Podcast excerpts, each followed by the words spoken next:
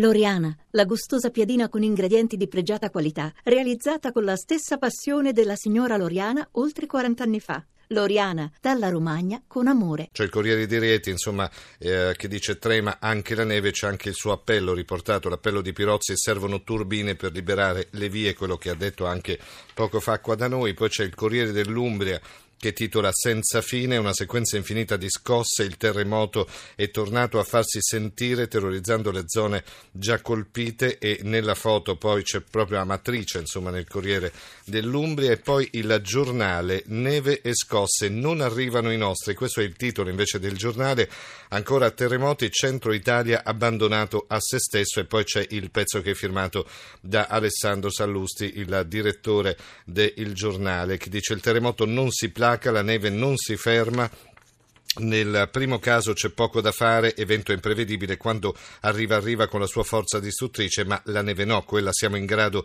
di sapere con largo anticipo e sufficiente precisione dove, quando e quanta ne cadrà. E allora non è possibile farsi prendere così alla sprovvista come è accaduto e sta accadendo in queste ore già eh, nel già martoriato centro Italia. Altro che il non vi lasceremo soli, ripetuto a oltranza da politici e istituzioni. Le immagini e i racconti che arrivano da quelle zone fanno paura paura e ci umiliano, paesi isolati, allevatori abbandonati, migliaia e migliaia di abitazioni senza corrente elettrica, comunicazioni in tilt. Questo Alessandro Sallusti, il direttore del giornale, eh, su eh, appunto il suo quotidiano di oggi.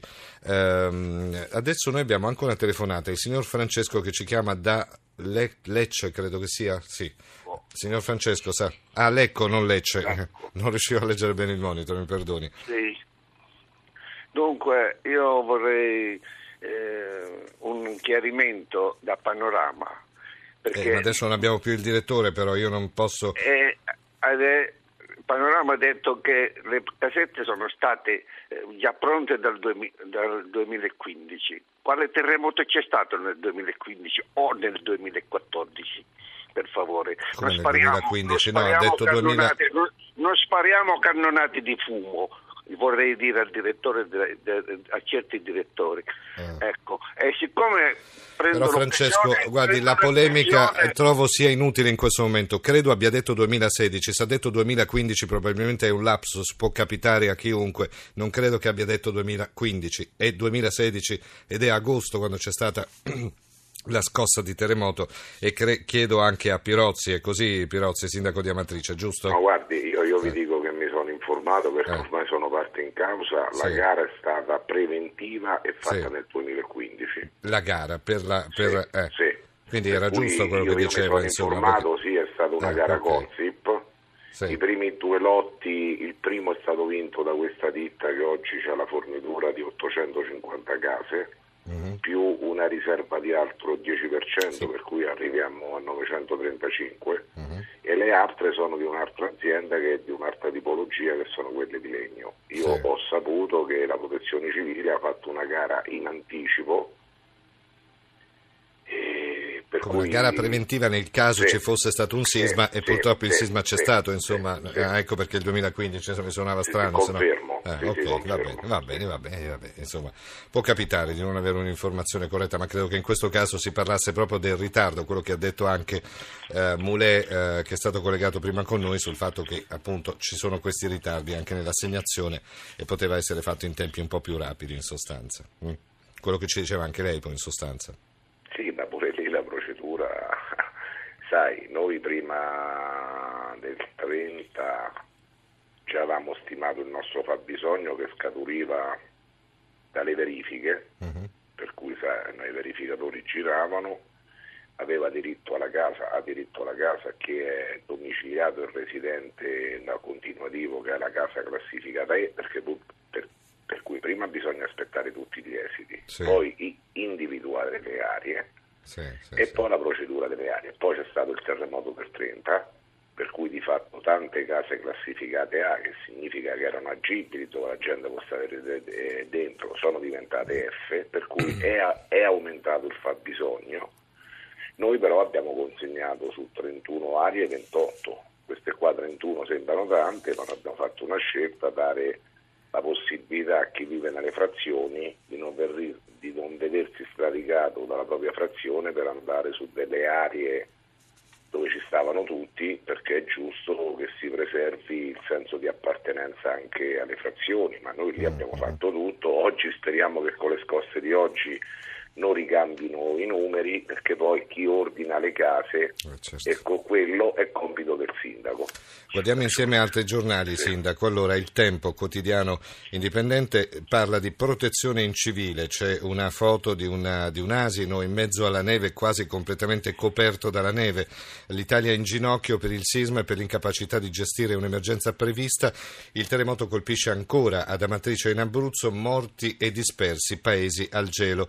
E anche qua c'è un suo pezzo, Pirozzi, che lei firma sul tempo, uh, si uccide, ora si uccide la democrazia, questa è, è una cosa che insomma ci ha ribadito anche lei qua in diretta. E poi ancora il secolo XIX, in trappola tra scosse e neve, nuovo terremoto, centro Italia in ginocchio, soccorsi frenati dal gelo, un bilancio oh, tragico, un morto e quattro dispersi, tre in un hotel investiti da Slavina, uh, superata per quattro volte la magnitudo 5, paura anche a Roma, chiusa la metropolitana. Questo è il secolo XIX.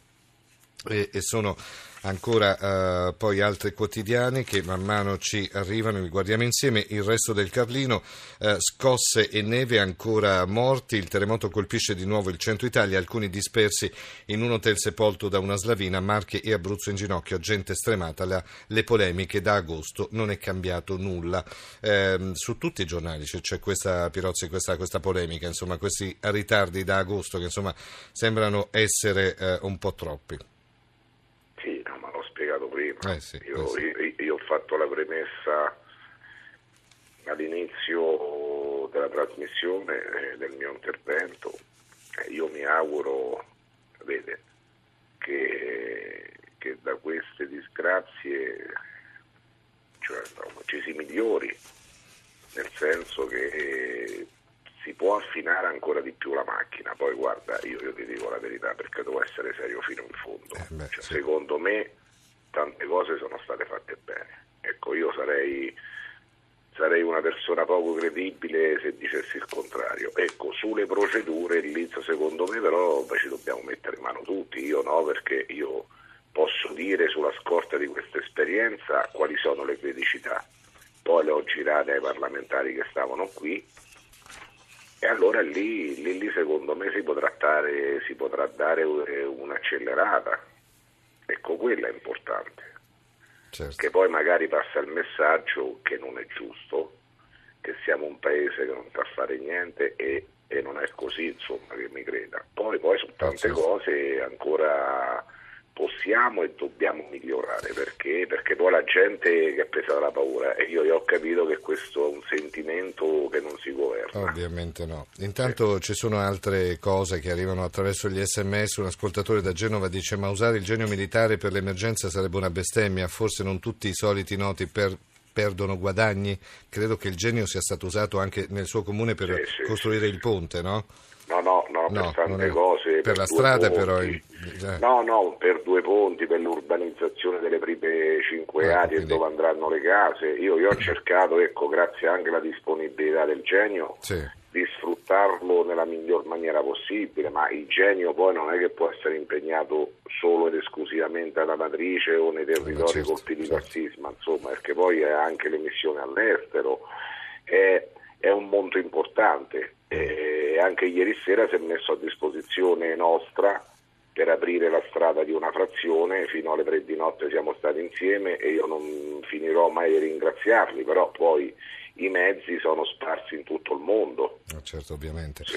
Eh, Pirozzi intanto ci ha raggiunto anche la nostra Elena Carbonari da Isoradio perché eh, stiamo aggiornando anche su quella che è la viabilità stradale perché è molto importante in queste ore avere delle informazioni sugli spostamenti Elena. Sì, la situazione è pressoché invariata, si aggiunge soltanto, e non è una cosa da poco, la presenza di nebbia ora sulla 24 Roma-L'Aquila Teramo, abbiamo addirittura una visibilità ridotta da appena 50 metri, siamo tra Torno in parte l'Aquila Ovest, questa è l'unica novità che abbiamo da registrare al momento. Eh, per il resto rinnoviamo l'invito eh, a non non percorrere la 24 e la 25 se non strettamente necessario. Ricordiamo che nevica intensamente sulla 24 Roma-Teramo, tra Torni in parte il bivio per la strada statale 80, sulla 25 Torano-Pescara, tra Pescina e Bussi Popoli nevica debolmente, sulla 25 tra Bussi Popoli e Scafalanno e tra Torano e Pescina. E aggiungo pure che a causa dell'allagamento della galleria Villanova per l'esondazione del fiume Pescara sulla 25 è stato chiuso il tratto tra Villanova e Chieti in direzione della capitale e per agevolare le operazioni dei mezzi antineve sono in atto alcuni provvedimenti. Sulla 24 divieto temporaneo di circolazione per i mezzi con massa a pieno carico superiore alle 7 tonnellate e mezzo tra Tivoli e Teramo verso Teramo e tra Teramo Castelmadama verso Roma. Accumulo in carreggiata tra Tivoli e Castelmadama e tra Torano e Valle del Salto verso Teramo e all'ingresso di Teramo verso Roma.